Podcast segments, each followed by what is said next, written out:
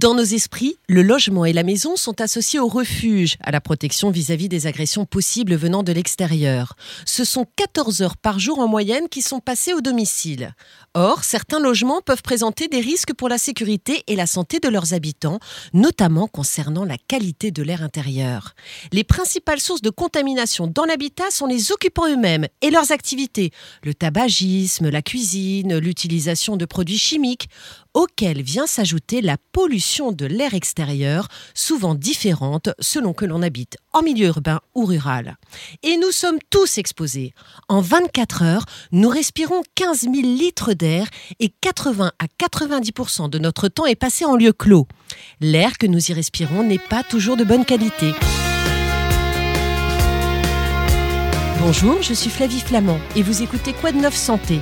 On respire aujourd'hui avec le professeur Frédéric Deblé.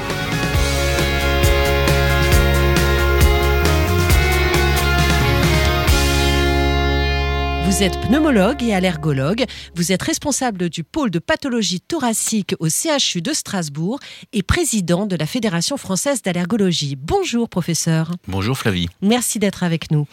Bonjour, Martine Hoth. Vous êtes conseillère médicale en environnement intérieur au pôle de pathologie thoracique des hôpitaux universitaires de Strasbourg. Bonjour Flavie. Merci d'être là. On va commencer avec vous, si vous le voulez bien, professeur Deblé.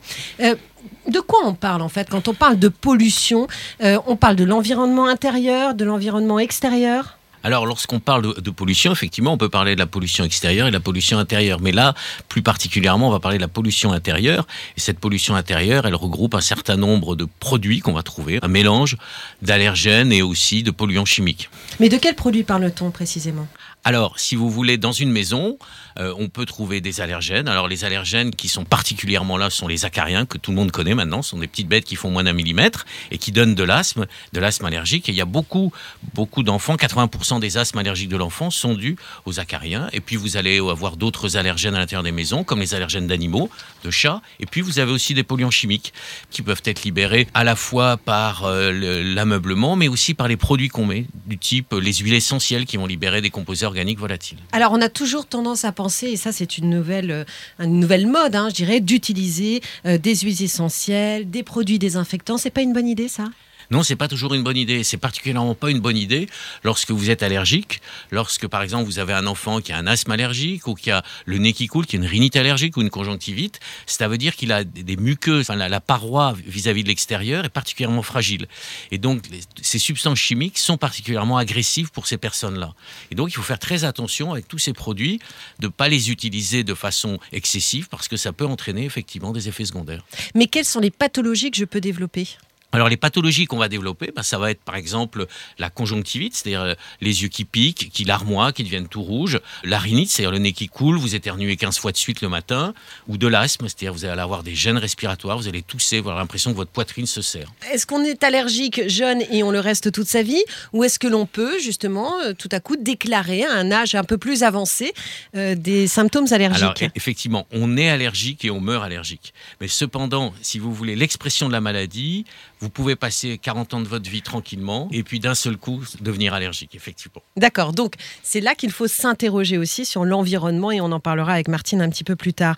Euh, on note une augmentation des pathologies allergiques. Comment est-ce qu'on peut expliquer ces chiffres?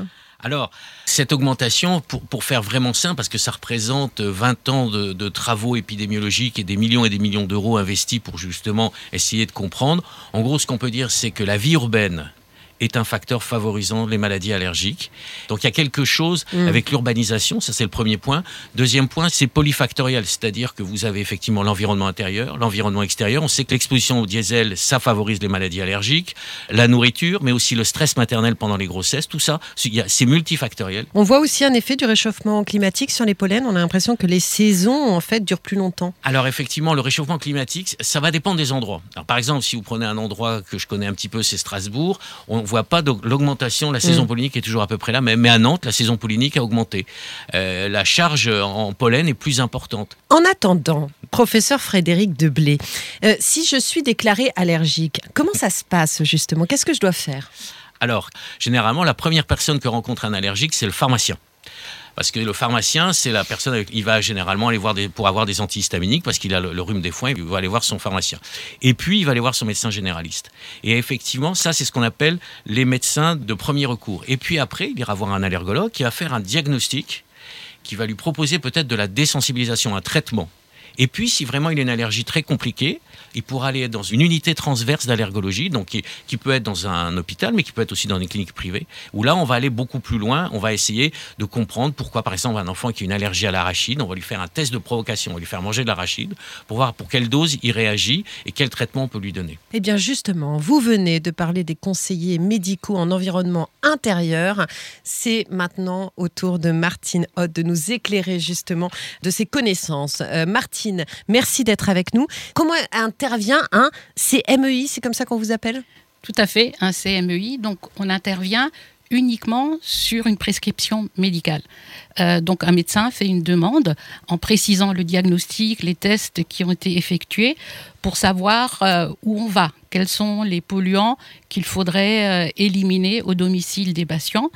Après ça, on se rend au domicile du patient, on va faire euh, un peu un audit de la qualité de l'air. On visite vraiment toutes les pièces, on mesure différents paramètres, la température, euh, l'humidité relative, le renouvellement de l'air, donc c'est un indicateur du confinement, et on regarde bien sûr les habitudes des patients.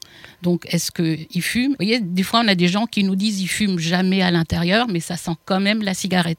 Donc ça c'est des choses qu'il faut aborder parce que ça peut exposer forcément l'enfant qui est allergique. En fait, vous venez à mon domicile et vous menez l'enquête euh, et vous traquez finalement les erreurs que je peux faire au quotidien euh, qui sont souvent basées sur des idées reçues. Qu'est-ce que vous constatez quand vous allez euh, au domicile des patients? Alors, les gens pensent souvent, et ça c'est aussi une conséquence du Covid, qu'il faut désinfecter qu'il faut utiliser des produits d'entretien qui sont étiquetés désinfectants. Donc ça, on leur fait sortir leurs produits d'entretien, on leur montre les pictogrammes de risque. Très souvent, les gens choisissent leurs produits d'entretien par rapport euh, au packaging, à la publicité. On leur explique que des pictogrammes de risque guident aussi pour le choix. Ces pictogrammes, on les voit sur les produits qu'on achète? C'est-à-dire, en fait, c'est un point d'exclamation, par exemple, qui veut dire irritant. On a aussi un logo, alors euh, là, c'est difficile à expliquer, mais c'est CMR, donc euh, cancérigène, mutagène et reprotoxique. Et malheureusement, on le retrouve par exemple sur le white spirit, on le retrouve sur certaines huiles essentielles. Et euh, on leur explique qu'à la maison, on ne fait que nettoyer. Et aussi, les gens ont l'impression que pour que ce soit propre chez eux, il faut que ça sente le propre. Et donc on leur explique que le propre n'a pas d'odeur et que si on met des parfums de synthèse, souvent, bah, ça rajoute des polluants supplémentaires. Donc en fait, il faut presque aller à contrario de tout ce que l'on perçoit euh, comme premier message, en réalité.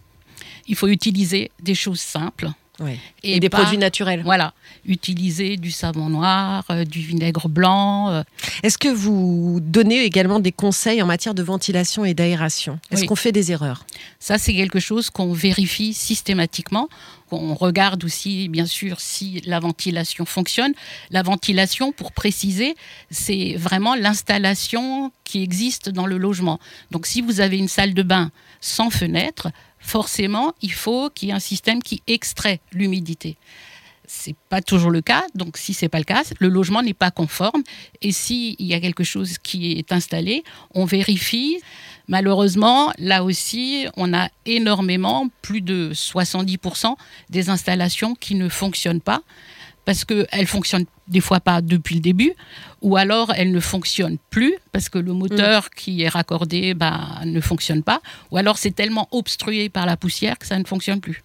Et au niveau de l'aération est-ce que c'est une bonne idée d'ouvrir mes fenêtres euh, tous les matins? C'est essentiel d'ouvrir les fenêtres pour diluer la pollution qu'on génère, pour évacuer la vapeur d'eau qu'on produit.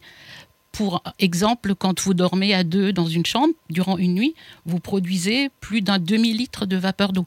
Donc ça, il faut que ce soit évacué. Donc on aère minimum deux fois euh, 10 minutes par jour. Mais qu'est-ce qu'on peut dire à ceux qui sont en ville et qui ont le sentiment que l'air extérieur est plus pollué que l'air intérieur et que le fait d'ouvrir leurs fenêtres fait rentrer la pollution à l'intérieur de leur maison? Alors, les études de l'Observatoire de la qualité de l'air intérieur ont montré que l'air intérieur était jusqu'à 10 fois plus pollué que l'air extérieur. Même en ville est-ce que les personnes que vous voyez, que vous rencontrez, sur prescription euh, du médecin, je le rappelle, euh, voient leur vie considérablement changer après votre passage? Est-ce que vous êtes une bonne fée magique? Alors, on essaie de l'être. Donc, euh, dans les demandes des, des, médecins, on a aussi des recherches d'étiologie, donc voir quelle est la cause du problème, notamment lorsqu'il y a des pneumopathies d'hypersensibilité ou euh, lorsque on a des problèmes liés à des moisissures. Donc voir est-ce que ce patient-là est exposé aux moisissures. Parce que d'emblée, quand on pose la question en consultation, c'est difficile pour un patient de dire euh, est-ce que j'ai des moisissures, est-ce que j'en ai pas, et quelle est euh, la proportion qui va poser problème. Mais vous avez vu aussi certains de vos patients qui abandonnent leurs mauvaises habitudes et qui voient finalement leur vie et leur santé s'améliorer? Oui, alors euh, on a des évaluations, bien sûr, de notre travail et on sait qu'en moyenne, on a autour de 70% de patients qui suivent les recommandations. Et bien sûr, l'objectif, c'est d'améliorer les symptômes. Et dans une étude qui a été euh, faite récemment, on a des patients qui changent de stade d'asthme, donc de sévérité d'asthme. Donc ça, c'est quand même euh, très, très encourageant. Merci à vous deux. Merci à vous également d'avoir suivi cet épisode de Quoi de Neuf Santé, un podcast RTL en partenariat avec l'Observatoire Santé Pro BTP. Vous pouvez retrouver cet épisode et les suivants sur rtl.fr et sur observatoire-santé-probtp.com.